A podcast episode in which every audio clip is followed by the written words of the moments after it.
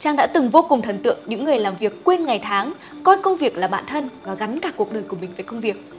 Bản thân Trang cũng đã từng có lúc rất tự hào và khoe rằng mình là một workaholic. Cho đến một ngày, Trang giật mình và tự hỏi không biết từ khi nào mình đã không thực sự cười một cách thoải mái. Và đỉnh điểm là khi trong một buổi tối, trên đường lái xe về nhà, Trang bật khóc vì một mối quan hệ mà mình cho là mãi mãi đã tan vỡ vì mình đã không thể kết nối với nhau. Đó là lúc mà Trang nhận ra hình như mình đã đánh mất chính mình trong thế giới của công việc. Vậy nên nếu như các bạn cũng đang yêu công việc của mình quá mức hoặc đang bị công việc cuốn trôi đi, hãy dành lại một vài phút thôi và xem video này của Trang nhé. Và chào đón các bạn đã cùng quay trở lại với chuyên mục Growth của The Red Dot. Bạn biết không, workaholism hay là nghiện việc thì phổ biến hơn là bạn nghĩ. Trong một bài phỏng vấn và thống kê của tờ New York Post vào năm 2019 thì có tới 48% người Mỹ nói rằng họ tự cho họ là những người nghiện việc. Vậy làm như thế nào để biết liệu bạn có phải là một workaholic, một kẻ nghiện việc hay không? Có một số dấu hiệu sau đây. Nếu như mà bạn luôn luôn nghĩ về công việc không kể là sáng sớm hay tối khuya, nếu như mà lúc nào bạn cũng muốn làm việc, bạn được thúc đẩy mạnh mẽ để làm việc và nếu như mỗi lần mà ngồi làm việc rồi á là bạn quên ngày tháng, bạn không có luôn cả nhu cầu nghỉ ngơi và bạn đem công việc của mình vào những hoạt động khác của cuộc sống thì có khả năng cao là bạn chính là một kẻ nghiện việc.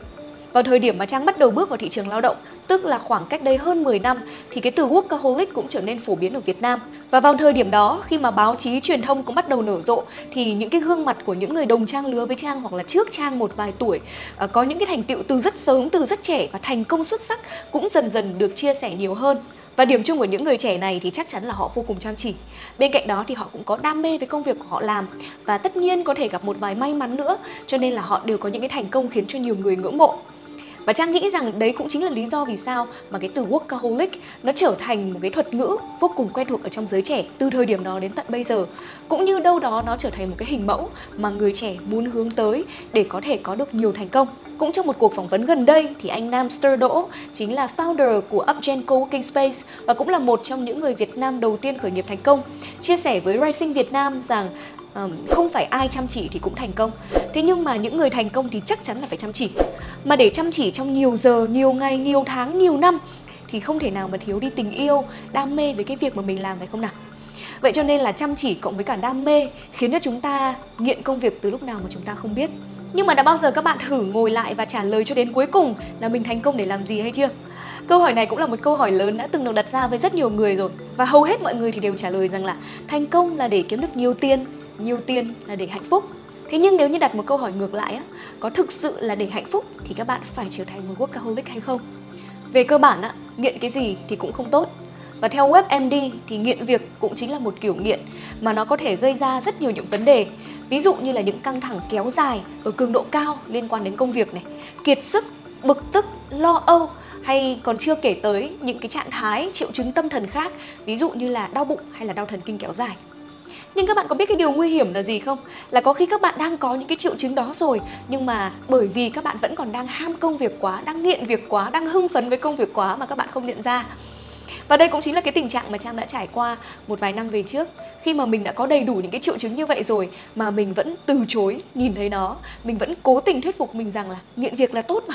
Mình đang sống một cái cuộc sống vô cùng hạnh phúc đủ đầy Được làm những gì mình yêu thích. Vậy thì vì sao mình lại phải bận tâm đến những triệu chứng như vậy? Còn với trang á, thì trang bắt đầu nhận ra những cái triệu chứng như vậy từ những thời điểm như thế này này. Ví dụ như là ngồi uống một ly cà phê mà thực sự không thể nào tách mình ra khỏi công việc được. Và mình tự hỏi là ở cái lần cuối cùng mà mình thực sự cười thoải mái mình nói một cái câu chuyện vu vơ mà không nghĩ về công việc là khi nào? Mình mở máy ảnh của mình ra mở cái điện thoại của mình ra và scroll lên mãi up and down lên lên xuống xuống. Mà mình không thể tìm được một cái tấm hình mà mình cười thoải mái gương mặt của mình lúc nào cũng ở trong một cái trạng thái căng thẳng, âu lo và nó nghiêm trọng lắm các bạn ạ. Còn nếu như để nói về câu chuyện ăn uống thì mình thường xuyên bỏ bữa. Mình ăn uống cực kỳ thất thường, dẫn đến việc là mình sụt cân, người mình xanh xao và da mặt của mình thì lên rất là nhiều mụn. Đau đầu, kéo dài là chuyện thường xuyên gặp phải. Và có những đêm á 3 giờ sáng đang ngủ thì tỉnh dậy, vơ lấy cái điện thoại, take note. Bởi vì tự nhiên những cái ý tưởng công việc nó nảy lên ở trong giấc mơ của mình là bởi vì ngay cả trong giấc ngủ mình cũng mang công việc vào đó dường như là mình là một thực thể không tách rời với công việc của mình. Và nó cứ kéo dài như thế từ ngày này sang ngày khác. Không có một khoảng nghỉ ngơi. Trang làm việc 7 ngày trên 7 ngày. Và ngày nào cũng sẽ làm việc tất nhiên là nhiều hơn 8 tiếng. Thế nhưng như Trang vừa nói á, Trang đã bỏ qua những triệu chứng như vậy và coi rằng đó là chuyện bình thường. Những cái áp lực mà mình đang gặp phải là những áp lực quá bình thường của một người đang khởi nghiệp. Và nếu như mà mình đếm xỉa đến những thứ như vậy thì phải Trang mình là một người quá yếu đuối. Nhưng mà tất cả mọi thứ nó đã phải dừng lại để cho Trang nhìn nhận lại toàn bộ quá trình mà mình đi qua. Chính là thời điểm mà Trang đánh mất một mối quan hệ mà rất là quan trọng đối với cuộc đời của mình. À, từ cả hai phía tụi trang đã không thể nào nói chuyện được với nhau. Trang mất kết nối với người bạn của mình một người mà mình đã từng cho là soulmate người hiểu mình từ trong ra ngoài. Tất cả mọi thứ mình đều có thể chia sẻ với họ. Trang cũng mất kết nối với bạn bè, với cả gia đình. Và lúc nào những cái cuộc gặp nó cũng chỉ là nhanh nhanh chóng chóng để quay về với công việc. Hoặc tất cả những cuộc gặp đều phải liên quan đến công việc thì Trang mới đi.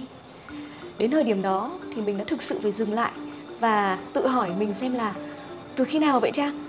từ khi nào mà mình đã đánh mất chính mình khỏi cái thế giới, khỏi cái xã hội loài người này rồi? Không chỉ riêng trường hợp của Trang đâu, mà có một YouTuber mà Trang rất là yêu quý và theo dõi bạn ấy trong suốt nhiều năm, đó là Vanessa Lau. Bạn ấy là một trong những cái YouTuber có một cái năng lượng rất là tuyệt vời và cái cách mà bạn ấy làm việc khiến cho Trang ngưỡng mộ.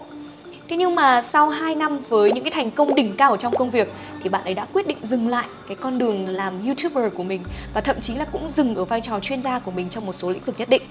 Để làm gì? Chỉ để đi tìm lại bản thân, kết nối với bản thân sau rất nhiều giờ, sau rất nhiều ngày burn out, kiệt sức và đánh mất chính mình khi mà đọc những cái lời chia sẻ của bạn ấy gửi cho những người followers những người quan tâm đến bạn ấy ở trên mạng xã hội ờ, trang thực sự là cảm thấy rất là thương và đồng cảm và cho đến tận bây giờ thì bạn ấy vẫn biến mất hoàn toàn khỏi các trang mạng xã hội từ sau cái lá thư đó. Thế nhưng mà đâu đó thì trang lại cảm thấy rất là vui cho bạn ấy và tin tưởng rằng là bạn ấy sẽ một ngày nào đó quay trở lại với một cái diện mạo mới tươi tắn trẻ trung và cân bằng hơn rất nhiều so với trước kia.